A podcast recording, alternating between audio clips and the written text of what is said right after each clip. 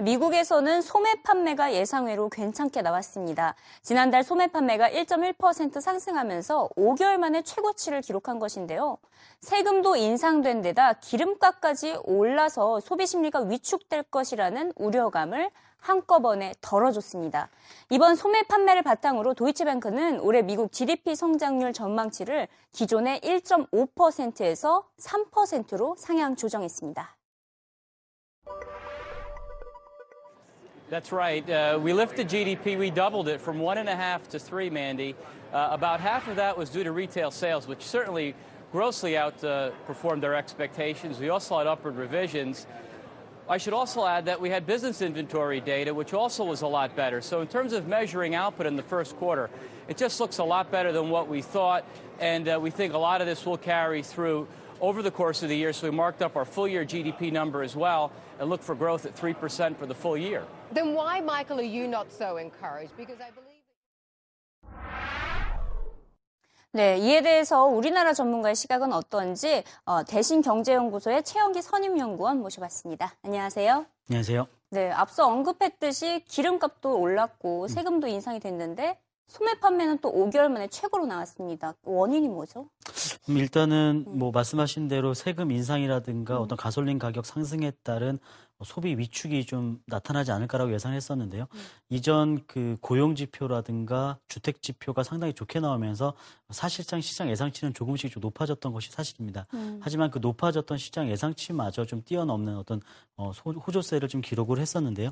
일단은 우선 그 배경을 살펴보면은 어, 주택가 아 주택 시장이라든가 고용 시장의 완만한 회복세를 좀 들 수가 있겠습니다. 음. 어, 좀 더 풀어서 설명을 드리자면 이제 고용 시장의 회복세로 인해서 가계의 어떤 임금 소득 자체가 증가했을 것으로 보고 있고요. 그리고 음. 또 하나 주택 가격 상승에 따른 어떤 자산 효과, 긍정적인 부의 효과가 소비에 좀 긍정적으로 영향을 미친 것으로 보고 있습니다. 음. 어, 일단은 어, 세금 인상 여파가 본격적으로 또 반영이 되지 않았기 때문에 좀 그 부분에 있어서도 소매 판매가 괜찮게 나왔다라고 말씀드릴 수가 있겠고요. 음.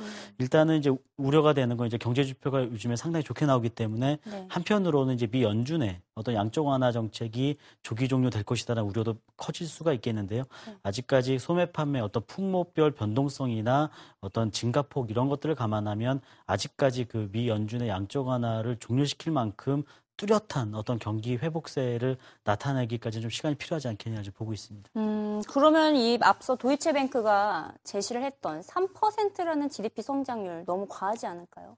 일단은 뭐 음. 분기별 성장률로 봤을 때 그 정도의 어떤 예상치를 제시를 했다면 음. 뭐 상당히 긍정적인 시나리오를 가정했을 때는 불가능한 시나리오는 아니지만 음. 여전히 그 연간으로 봤을 때 3%까지 상승하기에는 좀 아직까지 좀 무리가 있어 보이 지 다는 판단입니다. 왜냐하면 음. 잠재 성장률에 근접하기에는 아직까지 불확실성이 많이 남아 있고요. 네. 어, 특히나 그 그러니까 연초에 재정 절벽의 어떤 부분적 타결로 인해서 세금 인상 그리고 또 아직 시캐스터의 추이 협상을 지켜봐야 되겠지만 시캐스터가 전면적으로 현실화될 경우에는 연간 850억 어, 달러의 어떤 재정 지출 감축이 필요한 상황이거든요. 그렇기 때문에 음. 총 3천억 달러의 어떤 재정 감소 효과에 직면하게 된다고 봤을 때는 저희가 당초 예상했던 미국의 연간 GDP 성장률이 2% 수준으로 봤는데요. 음. 어, 이러한 경우로 봤을 땐 1.5% 그래서 민간 쪽에서 좀 더 괜찮게 나온다면 2%에 근접하는 음. 어, 경제 성장률은 기록을 할 것으로 보고 있습니다만 3%까지 가장 좋게 나오기는 아직까지는 좀 어렵지 않냐고 보고 있습니다. 네, 재밌는 게 또 빌그로스가 어제 또 3%로 내다 봤었는데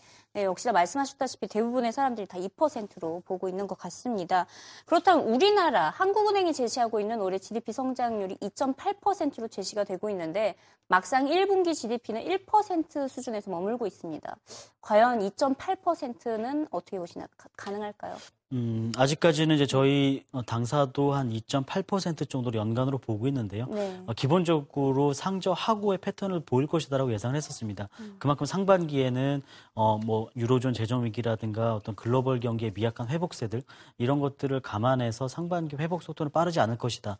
그리고 더군다나 지금 예상보다 어, 좀 좋지 않은 원인 중에 하나가 지금 뭐 설비 투자라든가 산업 생산이 상당히 엇갈린 모습을 좀 나타내고 있거든요. 더군다나 수출 경기까지도 어, 이전보다 좀 위축되고 있다는 점 이런 것들이 좀 어, 1분기 경제가 예상보다는 안 좋을 수가 있겠습니다만 어, 저희의 어떤 시나리오대로 좀 흘러간다면 하반기에는 좀 더 상반기보다는 좀 높은 성장률을 기록을 하면서 2%대 후반 까지는 어느 정도 연간 성장률이 나타나지 않을까라고 좀 예상을 하고 있습니다. 음, 뭐 한국의 경우에는 가능한 시나리오로 보고 계시는 건데 지금 박근혜 정부가 출범 이후에 첫 이제 금통위의 결정이 나왔습니다. 금리가 동결됐는데 어, 3월쯤 돼서는 인하를 해야 되겠다라는 목소리가 더 컸던 것 같은데 이렇게 동결이 됐습니다. 어떻게 생각하시나요?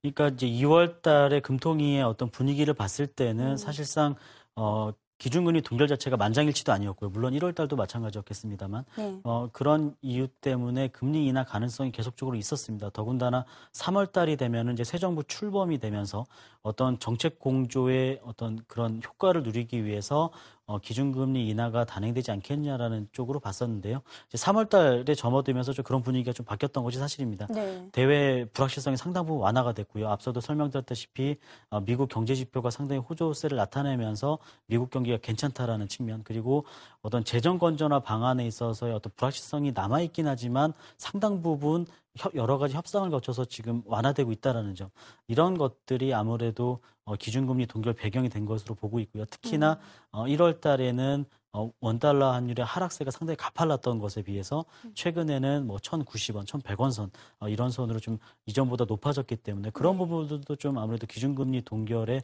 좀 더 힘을 실어주지 않았겠느냐라고 좀 보고 있습니다. 음, 이 동결 기조가 아마 한동안은 계속 될 분위기인가요?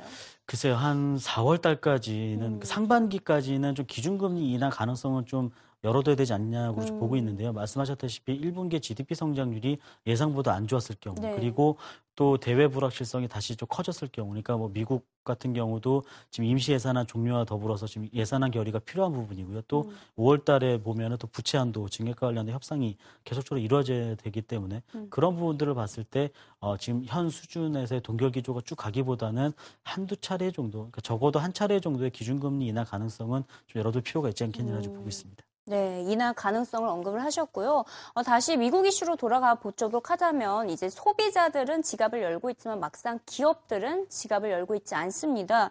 어, 기업들의 심리는 아직 혼조된 양상인데요. 비즈니스 라운드 테이블의 조사 결과가 발표가 됐는데 올해 지출은 늘리겠으나 신규 채용은 없을 것이다 라는 응답이 많았습니다. 신규 고용 계획을 전혀 갖지 않고 있는 기업들이 늘어나고 있는 추세인데요. 이에 대해서 월가 전문가의 반응은 어떤지 영상으로 확인해 보시죠. want to see more. I, I do want to see more, and I think that CEOs, when you look at the hiring numbers that Steve just showed, they want to see more. They want to know what's going to happen from Washington. If you look at the Ryan budget, it, it doesn't stand a chance, but were it to go through as a proposal, that would be a pretty good headwind near term to GDP and to hiring. So not only do we need a level playing field out of Washington, we need a solid playing field that's not going to shift underneath us. But I, I'm also a Catholic today, and I'm seeing the white smoke. 네, 참 재미있는 게 이렇게 영상에서 보셨다시피 기업들의 자신감은 없어도 미국 증시의 랠리는 이어지고 있습니다. 반면 우리나라의 증시는 디커플링 현상이 계속되고 있는데 언제쯤 여기서 헤쳐나올 수 있을까요? 음, 우선 기본적으로 이제 지금 새 정부 들어서 아직 조직 개편이 지금 늦춰지고 있고요. 그렇게 그거에 따른 사실 시장에서는 경기 부양 패키지에 대한 기대감이 좀 상존하고 있었는데 그, 런 부분들이 아직 해소되지 않고 있기 때문에 지금 미국과의 좀 디커플링이 나타나고 있는 것 같고요. 아, 또 하나는 지금 엔화 약세 부분이 상당 부분 어, 우리나라 경제라든가 증시에 좀 부담으로 작용을 하고 있습니다. 그래서 지금 엔화 약세는 어, 사실상 아베노믹스에 대한 기대감도 반영한 데다가 미국 경제 지표 호조에 따른 경기 회복 기대감 이런 것까지 지금 동시에 반영을 하면서 꾸준히 95엔대를 상회하고 있거든요. 그래서 네. 이런 것들 엔화 약세에 따른 어떤 국내 수출 기업 들의 어떤 실적 악화 우려 이런 것들이 좀 해소가 되기 위해서는 어 뭐 엔화의 약세 속도가 좀 조절이 되던가 아니면은 원달러 환율이 좀 꾸준히 좀 상승 압력을 받거나 음. 이런 것들이 좀 필요하지 않겠느냐 좀 보고 있습니다. 네, 그렇다면 decoupling을 언급한 김에 마지막 질문으로 채현기 연구원 위원에게 decoupling이란?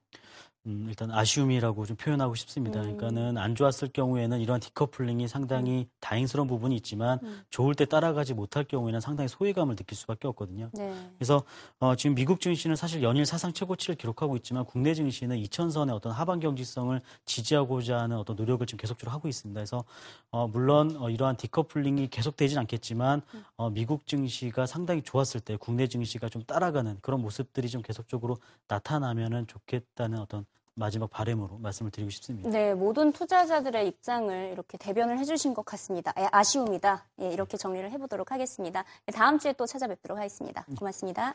감사합니다.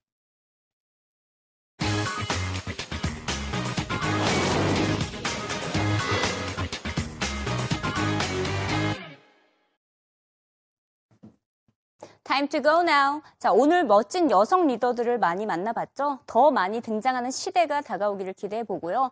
다우 지수 8거래일 사상 최고치 경신도 기대를 해보도록 하겠습니다. 내일은 금요일입니다. 지금까지 달려왔다면 금요일은 머리를 좀 식혀야겠죠? 그래서 금요일을 맞아서 다양한 영화 소식을 준비를 해봤습니다. 어, 이제는 요즘 헐리우드 영화계 지금 산업이 어떻게 진행되고 있는지 살펴보도록 하겠는데요. 본드 시리즈에 나왔던 상품의 가치는 얼마인지 그리고 오즈의 마법사가 판타지로 다시 돌아온다고 합니다. 또 이와 관련해서 디즈니의 CEO 로버트 아이거를 직접 만나보도록 하겠는데요. 디즈니가 스타워즈 프랜차이즈를 계획하고 있다고 합니다. 자, 내일 이 시간에는 영화에 대해서 자세히 알아보도록 하겠고요. 그리고 오늘 방송은 항상 팟캐스트 이승희 기자의 글로벌 경제 이야기에서 다시 들으실 수 있습니다. 자, 내일 이 시간에 다시 찾아뵙도록 하겠습니다. Catch you later.